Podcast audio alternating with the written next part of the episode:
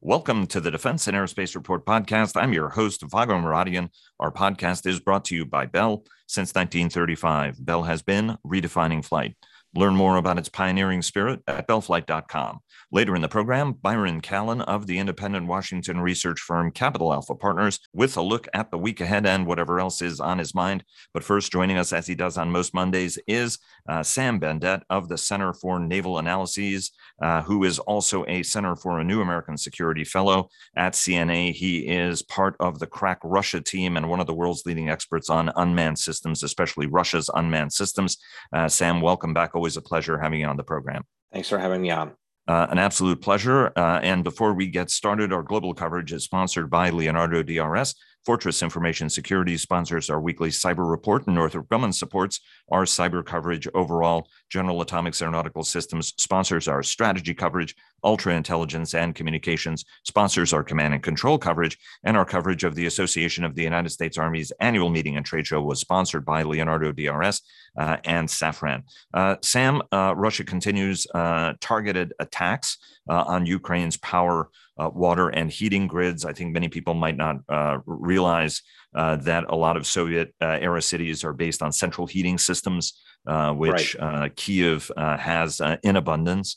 and it, talk to us a little bit about some of the, you know, how that battle is unfolding, because the Ukrainians are downing uh, some of uh, the uh, uh, weapons that Russia is firing uh, very rapidly repairing, but at the same time, they're still taking their toll. And Putin's strategy is to plunge Ukrainians into darkness without water, without heat. and and have them force the Zelensky government to capitulate. Give us a sense on on how the Russians are waging this campaign. Ukrainians are actually pressing the Russians in the Kherson region and uh, Russian forces are trying to dig in. They're trying to redeploy some of their troops uh, to create a better defensive structure around their positions. Uh, in some areas of the Kherson region, their um, their positions are becoming more um, and more um, untenable. But uh, both sides are very determined. Russians are determined not to give up Kherson because that would open up Ukrainian advance to Crimea. Obviously, Ukrainians want to press Russians there as uh, Russian military showing certain signs of weakness. And in order to press Ukrainians back, Russian military continues to use Shahed 136 and 131 loitering munitions to attack the Ukrainian infrastructure. These drones are more capable when they hit stationary targets. Uh, all that is required really for activation of Shahed 136 or Geran 2, as the Russians call it, is to dial in the coordinates via GPS. And so they can basically fly in more or less a straight line and attack uh, Ukrainian infrastructure, which are stationary targets, you know, they're big industrial sites. And uh, as you have indicated, Russia is trying to press the Ukrainian government by disabling heating, water, and power structures as the winter is approaching. And winters in that part of the world are relatively harsh, they're relatively cold, they're relatively unforgiving. And so a population in the millions without heating and water and electricity uh, is in trouble. And this is what uh, Russian government is banking on. Uh, as it is continued, it is continually pressed in the south and parts of the east of the country. It wants to pressure Ukrainians back by disabling its infrastructure and pressing its population. Uh, how important uh, was the Iranian acknowledge uh, acknowledgement, uh, public acknowledgement that it is actually supplying Russia with these drones? Well, I mean, it's an open-ended secret at this point. Um, no one was really shocked or surprised that Iran said that. Um, uh, they're kind of inching back their earlier denial that they never supplied anything to Russia in the first place. Now we have an admission from the Iranian government that, in fact, they have supplied it early on and before the war even started. But open source analysts have tracked multiple Iranian flights, cargo flights, across the Caspian Sea into Russia. And these flights continued actually in the opening weeks and months of this war. Uh, so again, it's an open secret. A lot is already known about this. Uh, most Russian um, commentators aren't even hiding the fact that these right. are actual Iranian drones with Russian labels on them, assembled in Russia. Uh, so it is important in the sense that uh, Iran is basically confirming an open ended secret, but it is also confirming a growing relationship between these two countries, their military, industrial, military to military cooperation. and a continued acquisition of Russia by Russia of uh, Iranian military technology like these cheap loitering drones. Sam, what are some of the methods the Ukrainians are using to shoot down uh, some of these Iranian drones that the Russians uh, are using? Right. I mean, we've seen, um, you know, cops, uh, you know, shooting at them. They're relatively slow flying. But what are the kind of capabilities the Ukrainians are using? And more important, what are the capabilities the Ukrainians are going to need as this uh, assault continues? Well, uh, Ukrainians are using layered defenses. So they're using different types of air defense systems, and early warning radars, um, at different distances to some of the specific targets. And this involves anything from small arms to large caliber machine guns to more advanced air defense systems um, around larger cities. Of course, what is important to acknowledge in Russia's use of, of Shahed 136 and 131s is that they are continuously driving the cost of this usage down. And so Ukraine can obviously field more sophisticated air defenses but uh, using very expensive systems against relatively cheap drones is not cost effective. And so, what Ukraine is trying to do is also drive down the cost of defending itself against these uh, mass scale attacks by using a number of systems, including some of the cheap uh, air defense systems and mechanisms that are relatively effective. Once Shahed is sighted, it could be brought down. It is, in fact, dangerous to try and shoot it down over a uh, city or a civilian or well populated area. And this is what Ukrainian government actually warned its population also. Um, and that's why uh, there are so many eyewitness videos of people just shooting into the air, trying to bring down Shahed. Most of that is done, and if you look carefully at those videos, most of that is done basically in the last seconds of Shahed's descent to target, in which case, even if it falls somewhere close, it's still going to cause a lot of damage. So what's important is to interdict these drones as they fly to target early on. And that's why there are a number of solutions out there, including, for example, Turkey floating the uh, the proposal of arming its Bayraktar and other drones with multiple uh, air-to-air missiles and flying them continuously in the Ukrainian skies, trying to track down and shoot down as many of these Shaheds as possible. Russia's response to that would be launching ever more uh, greater number of these Shahed 136 and 131 drones. And that's why we have the recent acknowledgement that they may uh, acquire something like around 2,000 of them in the very near future and launch them at Ukraine. Again, winter is approaching. Winters are harsh in that part of the world. As right. Russia continues to hammer away at the Ukrainian civilian infrastructure, Ukraine will continue to press Russia in Kherson and in the east of the country. Uh, so uh, it is it is a sort of a race uh, for time in one way or another. Uh, and the more Russians are going to be pressed in Kherson, the more attacks they're going to launch against Ukrainian civilian infrastructure. This is the type of asymmetrical response that Moscow is hoping will elicit um, right. some kind of a negotiating response from Kiev as well. Um, let me uh, go back to uh, Ukraine's advance. Uh, you said that it's uh, it is brutal. It's grinding uh, forward. Uh, Russians have moved a lot of freshly trained, recently mobilized troops to the front, where um, some experts say they're just returning right back to Russia in in, in body bags. Um, talk to us a little bit about the U.S. capability that the Ukrainians are using on the leading edge to you know to press their case and also how effective these Russian troops, uh, these freshly uh, conscripted uh, and trained and rapidly trained Russian troops are performing. The United States promised an additional aid to Ukraine, which includes 1,100 Phoenix Ghost uh, loitering munitions.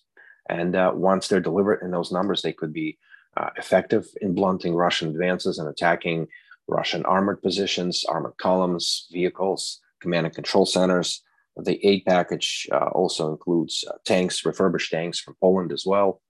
Uh, this has to arrive sort of um, on time in order to prevent Russians from making any more gains. What has happened with mobilization, Russia's mobilization, is that Russia is able to quantitatively uh, increase its uh, its numbers. So they're able to basically replenish the men and the officers who are lost in the first seven, eight months of this war. But the quality is something that is probably um, uh, in question. And there's still multiple videos multiple eyewitness accounts of Russian mobilized men not having proper equipment, not having food, shelter, not having training, not been integrated into, into the command and control structure and been sent to the front and actually um, losing a lot of the personnel, sometimes even by the hundreds. And so again, it's uh, it is possible for Russia to essentially replenish its lost personnel. And if both sides are digging in for the winter, Russia would gain some time in order to train these people, in order to re-equip them. Um, that uh, several weeks to several months are going to be essential if Russia wants to uh, essentially relaunch its advance in the spring with people who are more adequately trained and equipped.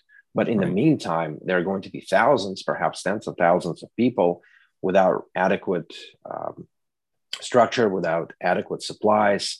And uh, these people are sounding off. They're not hiding their frustration. A lot of that, of course, is playing into the internal politics at the very top within the Russian government, with uh, with people um, fighting for influence and uh, trying to blame the MOD uh, for some of the mistakes and some of the big gaps that have occurred in this war. Uh, so uh, it's not clear exactly if Russia's full mobilization is actually going to be 100% effective, but uh, there is evidence that at the very least, the numbers, the replenished numbers, are actually uh, enough for some Russian officers and for some Russian commanders to try and uh, attempt to slow down Ukrainian advance. Uh, let me uh, ask you. Uh, I want to get to uh, Russian bloggers, and we've got a couple of minutes left. But I have to ask you this question: um, that uh, the United States has said we back Ukraine, uh, and we're not trying to pressure Ukraine into accepting a negotiated settlement. But at the same time, news stories broke over the weekend that the administration is uh, telling uh, the Ukrainians to be at least open to negotiation. And for some, this is uh, a validation of Putin's strategy, right? Make it miserable, drag it out. Eventually, people's support will dry up, uh, and and you can um, negotiate on on on your terms. Um, is does this, in your mind, sort of signal any weakening of support from for for Ukraine? No, it's not likely to weaken. Um, and uh, obviously, we're heading into the midterm election, um, but it is unlikely for the support to weaken since uh, both political parties support uh, Ukrainians' uh, fight for its independence. Uh, what has to happen probably in the, in the coming months is um, uh, reassessment and reevaluation where each side stands. Um, but it is too early, I think, to talk about any um, any significant pressure on Ukraine to come to the negotiating tables. Essentially, as Ukraine is now pressing Russians in Kherson and has Crimea in its sights.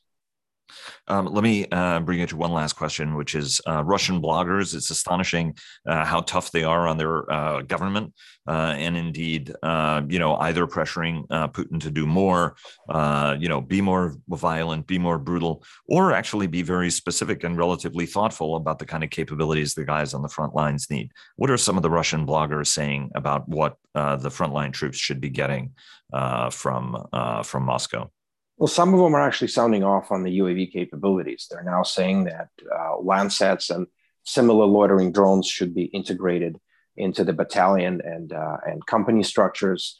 Uh, they're uh, basically asking for more loitering munitions at all structures um, of the Russian military. They want to integrate greater number of Orlan 30 longer ranged ISR drones that can range up to 300 kilometers that can look for Ukrainian artillery. Uh, they're talking about other capabilities, but mostly uh, they are now trying to indicate that Lancets and Kub loitering drones uh, need to be uh, very closely and very tightly integrated into the Russian military structure to enable defenses against uh, some of the Ukraine's more uh, more capable systems. Sam, thanks very much. It's always an honor and pleasure having you on the program. really appreciate it, and look forward to having you back on again next week. Thanks so much. Thanks so much, Vago. And before we hear from our next guest, I want to uh, make a correction on yesterday's uh, Business Roundtable program. I said that Sweden had bought four Blackhawks. Uh, that was wrong. Sweden uh, bought 15 uh, Blackhawk uh, helicopters, and I apologize for having made that mistake. I was going off of memory, and there were four in Linköping many years ago when I was there, and for some reason or other, that's the number that popped in my head. I apologize for having made the mistake. Uh, and if we uh, make other mistakes, do let us know. We will correct them immediately. Joining us now is my good friend Byron Callan of the independent Washington research firm Capital Alpha Partners for a look at the week ahead and whatever else is on his mind. Byron, welcome back to the program. Always a pleasure, Vago. Uh, indeed. It wouldn't be Monday if you weren't on the show. Uh, and it's an absolute pleasure. Uh, a whole series of thoughtful notes uh, over the course of the week, as, as always. Uh, talk to us a little bit about your, um, you know, you've been looking at inflation and how it's impacting uh, defense contractors. You do that roughly on a weekly basis. what is the latest that you've learned? Well, there was an Aviation Week Aerospace and Defense Programs Conference that I attended, I actually spoke at it, but it was you know the, the issues of inflation uh, talent recruitment retention you know there were some interesting insights from the from the conference. There was there was actually fairly senior executive from one of the major defense contractors who basically said look we are not seeing cpi like inflation. We're you know which is like the 8% plus gains. We are seeing inflation pressures around 4% um, we still are seeing you know, in a normal year, we might see wage pressure kind of, you know, annual increases in the 3% range. You could double that um, as a pressure. And, you know, that frankly, for, for his company and assume other companies, you know, this is going to have a tail to it that the inflation you're seeing this year, while it may not have been reflected in, in operating profit margins, and I'll get to that in a second, um, it is something that's going to linger into 2023 and 2024, particularly as as you know contracts that had been negotiated with subcontractors and suppliers roll off, and they're renegotiated to reflect the higher uh, materials and labor costs that have been evidenced through through the economy. What was interesting to me was that you know, there was also a lot of discussion about digital transformation going on at defense contractors. And, you know, this is true in the aerospace sector. You know, some of some of the companies that have sponsored your show have talked about this a lot. Uh, Textron comes to mind, for example. Um, and I find, you know, that's kind of an interesting thread to pull here is there are ways for companies to offset some of these these um, pressures, and it had been alluded to in some of the conference calls uh, that just finished up with earnings season, where management's talked vaguely about productivity gains, but when you get into this whole notion of um, you know more modern factories, uh, digital threads, digital design, there should be cost savings in terms of first, you know, the amount of waste uh, that may go on in, in building a prototype or even even in manufacturing kit there will potentially be savings longer term from depreciation and amortization if this if this all proves to be less capital intensive that you can use um, you know as someone said the parts basically become the tools. And so i just think this was interesting. And you know i did what i do after every earnings season and that is i rack and stack the operating profit margin, some of the other data that's reported by the defense segments of probably 30 to 40 different contractors. And you know what you see is you know operating margins were fairly steady. they were down you know minimally really uh, for most contractors, uh, but I think that's kind of with margin of error. The only exception, of course, was the whopping um, charge that Boeing took on its its uh, defense, space, and security business, and I, I just think Boeing is is absolute outlier in this whole question about how contractors are dealing with costs, and there are probably some other reasons for that, but um, but generally, you know, the sector seems to be coping well with inflationary pressures, and I think what this also should do it maybe help inform some of the debate that's going on around uh, the Department of Defense's budget and inflationary pressures. They exist. Um, but you know what I see absolutely absent from some of the stuff that's coming out, particularly some of the think tank community, there's no discussion about, hey, where could DoD make some offsetting cost savings um, to reduce these these pressures and make sure that spending is is aligned with priorities and things that are actually adding value and maybe some of these internal investments that are taking place in, in companies also should be should be um, reflected in the way the DoD conducts its business. Right. So it's just an interesting thread I wanted to pull on on on this Monday morning. Um, it, it, it, it's a it's a great thread, and as you said, right? I mean, if we were clearer about priorities, we would make better investment decisions. But alas, uh, at the end of the day, you know, you mentioned uh, Boeing, uh, Byron, and it has been a tough ride. Even though Ted Colbert's trying to get his arms around a whole series of challenges uh, that uh, the unit has with MQ-25, with T7, uh, both being delayed, and then also uh, seeing, you know, the KC 46 is a gift that keeps on giving on a, on a daily basis, unfortunately, for the company still. Uh, walk us through Boeing's commercial posture because Dave Calhoun, uh, the chief executive, told uh, uh, the company's investor day in Seattle uh, last week uh, that uh, no new commercial aircraft would be delivered. would development of a new commercial aircraft, a single aisle airplane, wouldn't start until the mid 2030s. that means that something doesn't get introduced until what about 2040 or later in the decade, and um, you know, we discussed on uh, the weekend show with Ron, Richard, and Sash the implications of not developing a new airplane on the company's engineering based business based market share. Uh, it reinforces Richard's perspective uh, that the reason is willful damaging the company to make it M&A fodder. There are some who disagree with that, and the company rejects that speculation. Uh, sure. And the, uh, the explanation Calhoun gave is hey, you know, there may be new engine technologies. And so let's not move too hastily, even though the sense for synthetic aviation fuel, fuels is that they would just go into existing airplanes, right? Talk to us about his commercial aviation posture and what it what are the implications for the defense sector? Well, Vago, you know, I'm not a commercial aerospace analyst. Um, I really focus on defense. And so what was interesting for me is what Calhoun's posture suggests for Boeing's defense business. And, you know, historically, Boeing has benefited from having that mixed portfolio. You know, the, the work it did on the B 2 bomber, um, it was a subcontractor to Northrop Grumman, absolutely helped them with the 777 program.